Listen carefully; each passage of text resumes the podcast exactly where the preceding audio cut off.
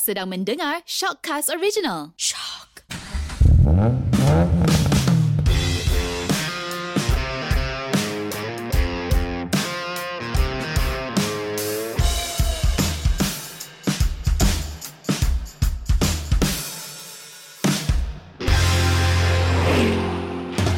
Hello, anda sedang mendengar Sub Gearbox di mana kita borak dan gosip semua perkara otomotif. Anda bersama saya, Eriwan daripada Dreba.my, portal otomotif bahasa Melayu. Dan saya Chris Eng dari Portal Otomotif Bahasa Inggeris BehindTheWheel.my. Okay Chris, minggu lepas kita ada bincang atau borak pasal moped, skuter dan super moped. Mana satu pilihan, betul tak? Ah betul, tapi uh, minggu ini actually saya ada experience lah nak nak nak kongsikan lah. Tapi bukan untuk moped, uh, Motor jugalah. nak, motor juga tapi Okay, eh, eh. I ada experience uh, big bike lah. Big bike. Big bike, super bike. Alright. Kenapa? Okay. Big bike best apa? Yalah tapi kan I tak ada lesen. Alright. So dulu-dulu lah, dulu-dulu Eh, I nak tapi ada I pernah minat. dengar you nak ambil lesen. Ah, so I ada, I nak ambil lesen. Aha. So I buatlah le- lesson untuk full B. Oh, Saya masa ambil nak- kelas. Nak, Saya ambil kelas. Belajar. Ah, belajar. Ambil kelas. So kelas pertama, Mhm. I naik tu ER6N. Okay. Okay. Okay lah, tinggi lah. Best Aha. lah kan. Lepas tu, jalan sikit, I jatuh. Okay. Okay. First time dah jatuh. Tak apa. Bila nak, I nak angkat bike tu, berat. Tak dapat angkat. So, I pula fikir, adakah sesuai kalau saya Aha. yang tak berpengalaman langsung untuk dalam motosikal, bidang Mhm. motosikal yang tak pernah tunggang motosikal. Basikal ada. Basikal boleh. Okay. Motosikal tak boleh. Tak pernah. Mhm. So, adakah ia sesuai untuk orang macam saya? Eh sesuai Chris. Kena semua benda sesuai. Tapi sebenarnya. berat. Tak boleh angkat. Okey, sebenarnya kalau ikutkan nak angkat motosikal tu kena Ha. ada teknik lah juga Chris. First kalau you tak ada teknik, you minta tolong dengan sesiapa. Ah, ah Okay. tapi cikgu tu tak nak tolong. Dia cakap, you cuba. You cuba angkat. Okey, yang first you kena Ha. minta tolong dengan sesiapa yang orang di sekeliling you Ya, lah. ya. Okey, yang second kalau you betul-betul terdesak kan, ha, ada teknik dia. So motosikal tu kat belakang, contohnya you um, suka di belakang you jadi you duduk macam macam mencangkung tu. Aha. Okey, so you angkat perlahan kat situ Dari belakang. daripada belakang. Motosikal tu dekat, dekat belakang you. So, okay. So, my, macam kira my back is facing the bike lah. Ah betul. Lepas tu Oh. you jangan angkat di bahagian Sebab, sebab I, handlebar semua tu. Handlebar tu semua tu berat, yang bahagian enjin tu berat tau. itulah. Ha. So, bila I nak angkat motosikal tu, satu tangan kat handlebar, satu tangan kat kerusi tu. Dan I nak angkat. Okey, tak ke- boleh. kalau motosikal kapcai yang last week dalam episod yang Ah. sebelum ni you boleh angkat macam tu. Kalau you kuat you boleh angkat sebelah tangan kot. Tapi yang teknik yang I cakap tadi tu lah yang motosikal membelakangi you duduk mencangkung you angkat daripada belakang. So, lebih senang lah. Ah, Pilihan lah bahagian pilihan lah. Pilihan. Pilihan normally pilihan tu tak berat sangat compare dengan bahagian enjin semua Ah. tu. Okay. So, satu Tangki semua tu. tangan, satu tangan kat pilihan, yang tangan satu lagi kat mana? Dia Handlebar. Tak jangan handlebar. Dua-dua dekat kawasan yang ada bar dekat pilihan tu, bawah seat tu. Oh, bawah, seat- bawah seat ada lah. Ah, ah, ah. Okay, okay. Cuba okay. macam tu. Kalau tak boleh juga, call je lah kawan-kawan minta tolong. tak boleh sebab memang ya motosikal berat tau. Motosikal normally motosikal yang berkuasa tinggi ni average lah 180 hingga 200 kilogram lah. Wah, Ha, berat Chris. Tahu-tahu memang berat lah. That, Hmm. That's why I, I pun teringat lah. Oh, adakah sesuai tak? Sebab saya tahu yang yang yang AR6N tu kan 650cc. Betul?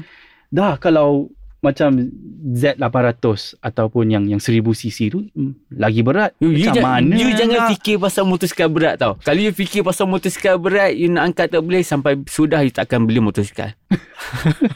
Saya, saya pun ingat kalau cornering tu nak angkat lepas tu corner nak angkat tu kan berat. So macam mana everyone? Sesuai tak? Ya, ya, bagi I memang semua orang sesuai. Janji dia kena ada minat lah sebenarnya. Mhm. minat nak beli motosikal besar kan. Tapi you kena fikir lah kan. Motosikal besar ni bukannya keperluan kot.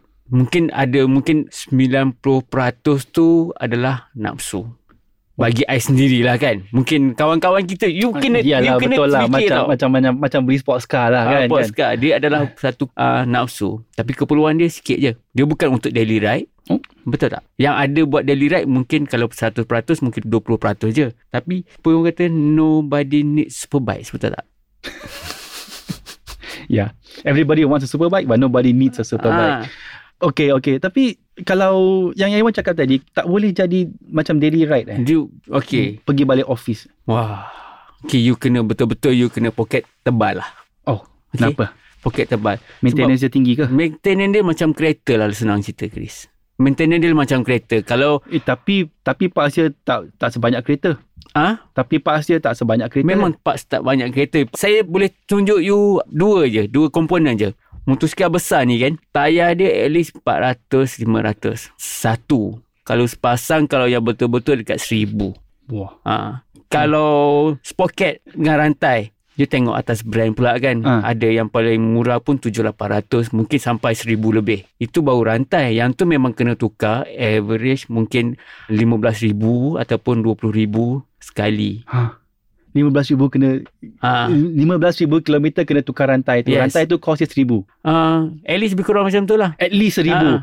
You bayangkan Normally Motosikal Ha. uh, Yang tayar kan Nak bagus kan Normally tayar yang Contohnya You beli motor tayar tu Nak bagus Dia ada Tempoh dia Bila dah RM10,000 Tayar dah botak Kalau you tak corner tepi Dia botak tengah Oh, Dia memang botak At least RM10,000 lah 10,000 kilometer tu awal tau. Untuk tayar Ha. Performance Macam harga yang Pirelli Semua tu tu ha. At least sebab, sebab sebelum ni Saya pernah, pernah pakai kan Rosso bila RM10,000 je I tak banyak corner Corner-corner kan Ha. Tapi Bila tengok-tengok kat tengah tu Ada nampak besi Alamak. Macam Hah Baru tak silap I RM11,000 kot 11,000. ha, Kilometer Oh, ha, So I kena tukar dah At, at least kena tukar Kat situ ada harga RM1,000 lebih alamak. Kalau Maintenance- kereta kalau kereta tu yalah dah dah dah, dah cukup 10,000 rotate. Ha betul. Dan ni tak boleh nak rotate tayar depan tayar belakang beza Chris. Mungkin tayar depan tu you boleh simpan lagi Ha. tapi tayar belakang you kena tukar lah. Sebab kenapa yang tayar belakang nak haus kan? Sebab tayar belakang ni nak kejar tayar depan tu. Tu tayar belakang senang haus sangat. Okey, itulah sebab dia haus tayar Alamak, belakang. Kesian dia kejar tak dapat. Kejar tak dapat. Aduh. Tapi satu lagi kalau you contoh nak for beginner kan, nak beli motosikal besar ni kan. Ha. First, sebab benda ni bukan satu keperluan. Satu lagi you kena fikir tau. Bila you bila ada motor besar ni, you kena ada group dah. Kenapa nak kena ada group? You bayangkan mungkin setahun pertama you akan suka riding seorang. Ha. Masuk tahun kedua, you dah kurang sikit nak ride. Masuk ke tahun ketiga, you dah tersadai. Mungkin tiga tahun setengah tu you dah jual. Tak, tapi kalau macam tu orang tu tak ada minat motor lah kan. Dia bukan minat motor. Kadang-kadang, iyalah, bila ada benda baru, dia you akan jadi gila, you akan ride, ride, Ha. ride kan. Tapi bila you ride seorang-seorang ni, you rasa macam kesepian, Chris. Betul tak? Ian. Ha, dia macam sunyi lah, tak ada girlfriend kan. Alamak, Ah, dah, dah, macam tu lah. ada boleh picture lonely rider. Ah, dia jadi lorry rider. So you jadi bila ada motosikal besar ni Ha. untuk you lebih aktif lah kan. You kena ada group, you kena ada kawan. Yalah. Cuma kawan ni kan I cuma Actually boleh juga kan, ka- kawan akan tolong angkat motosikal. ah, cuma berhati-hatilah pengaruh rakan-rakan ni kuat. Ah, okey. Pengaruh apa? Ah, Pengaruh nak nak nak jalan laju ke atau pula throttle penuh ke? Okey, yang tu saya akan beritahu kejap lagi kan Ah. macam mana nak you nak ride. Okey, pengaruh rakan-rakan ni kuat tau Chris. Bila you dah masuk satu group kan. So macam kawan je kata, "Weh, motor you kena tukar ECU lah. Tak power ni, tak ada letup-letup weh." Ha, so you terpaksa tukar ECU 2500 sampai 3000. Lepas tu bila you pergi ride TT next week pula, apa kata you tukar ni yang CF ni pula? Tak cantik lah motosikal ni kan. Cuba nak tukar ni you kena kuat lah kan. Kuat kuat iman. Lepas tu lagi kuat balance bank tu. Ah, Ah, kuat bank yang okay. tebal. Macam pengaruh-pengaruh tu you mungkin boleh kuat lah. Iman okey, you kuat okey. lah. Tapi kalau macam I, I, I punya iman tak kuat. Ha. Bank balance pun tak kuat. So, I, I think boleh tahan sikit lah Ah, kan. so macam biar stock standard macam tu lah. so ah, satu lagi Ah. macam you kata macam oh, pengaruh rakan ni nak kuat kan. Cuma yang I nak nasihatkan you macam you beginner kan. You nak naik motor ni you kena ikut limit you Chris. Mhm. Contohnya hari tu memang limit you rasa selama normally you akan bawa 80 je. So jangan lebih pada tu. Sebab you kena ikut limit. Bila you lebih ataupun melampaui limit you, so akan jadi benda yang tak elok berlaku lah. Sebab you dah selalu kawal mungkin motosikal tu 80, speed Speed limit. limit, ah, ya, okay. betul. You buat 80, tapi pada hari yang seterusnya, you akan bawa mahal laju sikit. Hmm. So normally, benda tu you tak boleh nak kawal motor dah, you tak biasa nak brake macam mana, you tak biasa nak tukar gear macam mana. So, you kena bawa motor based kepada limit you. Okay. Tapi kalau ride dengan kawan kan, Mm-mm. kalau I ride slow, kawan pun semua dah laju. Bukan tak menyusahkan orang tak. saja. Ataupun kan ada malu sikit kan? Tak, you jangan fikir malu tapi you kena fikir nyawa you. Nyawa you, you ada satu je Chris. Yalah, yalah. Kalau bukan, dia bukan main game ni. Ah, that's why kadang-kadang kalau yang macam ride laju ni, kalau dia betul-betul nak berkawan dia akan tunggu kita Ah. dekat arena apa dia akan tunggulah, Ah. tunggulah 15 minit, 20 minit pun tunggu, tunggu. Kalau berkawan kan, kalau dia tak nak berkawan mungkin dia belah macam tu je. That's why kita bagi group ada pengaruh kuat rakan-rakan ni. Okay. Ah, you kena fikir kadang-kadang you bawa motosikal superbike, lepas tu member kita tu bawa motosikal easy rider. Mungkin yang superbike tu kena tunggu penunggang easy rider tu mungkin 30 minit kot. Habis kalau macam tu lah. So dia kena ada brotherhood yang kuat lah. Okay, okay. So, katakanlah Mm-hmm. saya dah ada B full. Okay. Dah dapat B full, dah dapat kumpulan kliknya, semua nak nak, nak tunggang. Mm. Saya sekarang nak beli motosikal. Apa motosikal yang patut saya beli? Okay, Motosikal. untuk beginner Chris, untuk beginner. ah, Ah, kalau you rasa nak beli 250 tu kan, dia tak payah ada B full lah. ah okay. Okay. Okay. So jadi untuk untuk yang macam you beginner, better you ambil yang motosikal yang tak besar sangat, tak kecil sangat. Mungkin dalam 500cc ke atas, 500cc lah ke atas. Antara 500cc hingga 800 hingga 900. Tapi 900 dah kira laju dah. Normally you akan boleh dapat motosikal tu lebih kurang Honda CB 500X ataupun CBR 500R ataupun Yamaha MT-07 ataupun MT-07 tu. Mhm. Uh, Honda Rebel, uh, Ducati Monster, menarik juga kan? Aha. Ha, lepas tu Ducati Scrambler. Ha, yang ni sesuai untuk entry level lah sebenarnya. Oh, okay, okay. Oh, 500 pun agak agak okay lah. So, Agak okey lah sebenarnya. Tapi, hmm, tapi betul. kalau macam mana motosikal yang 300cc, boleh tak? Ataupun tak tak recommend I sangat? think bagi pandangan I lah kan, you nak beli motosikal 300cc. Contohnya you ada B2, Mhm. you nak beli 300cc, you dah, dah kena upgrade you punya lesen. Jadi B full. So Ah. nak dapat B full sekarang bukan murah tau. Yalah. Ha. Ah, tahu. Ha, lepas tu nak beli motosikal 300cc. Tak worth it lah. Bagi I mungkin tak worth it. Mungkin untuk yang betul-betul rasa nak 300 Hmm, tu, ha, boleh lah. Tapi bagi I tak perlulah. Better yang ambil besar sikit. Okay. Ha, ha. Tapi kalau untuk motosikal 250cc, B2 dah boleh pakai Chris. B2. Tak lesen B2. Jadi tak ada masalah pun normally sebenarnya. Oh, Mm-mm. okay. Sebelum you menunggang kan. Ah, Bagi I, you kena ada ciri-ciri keselamatan lah. tapi motosikal tu motosikal. Keselamatan tu semua sama kan? Yalah, okay lah. Yang ni I nak nasihat lah. Kadang-kadang Hmm. kita tengok dekat uh, media sosial kan. Oh, helmet brand premium. Kopi one to one. Kopi.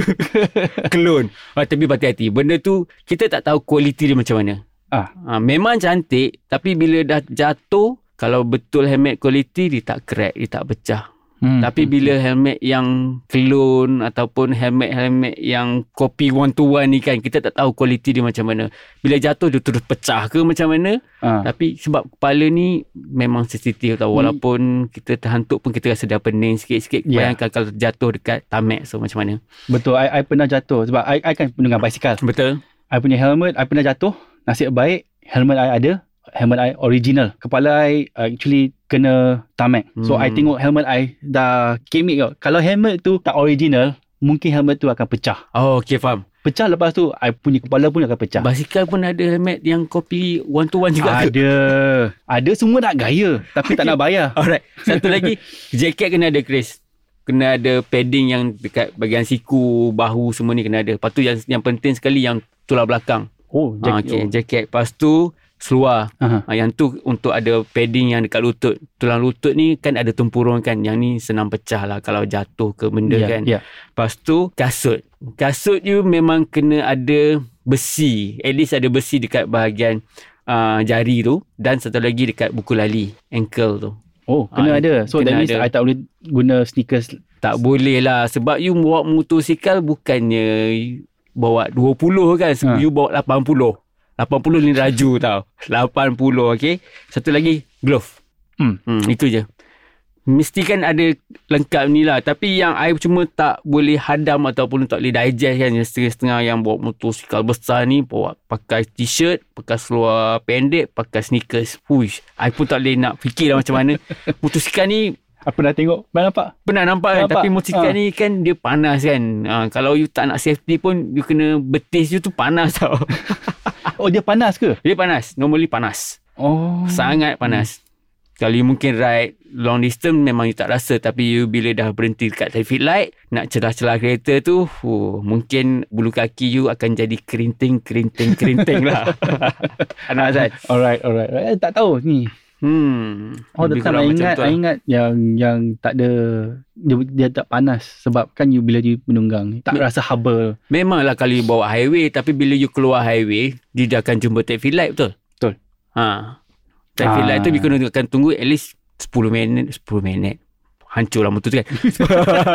mungkin 10 saat ataupun 15 saat kan. Ah. Ha. Mungkin time tu dia ada akan rasa bahang dia. Okay. Ha. Mungkin satu lagi mungkin motosikal Jepun ni tak berapa panas. Aha. Tapi motosikal Eropah ni you akan rasa azab dia lah. Alright, alright. Alright. alright.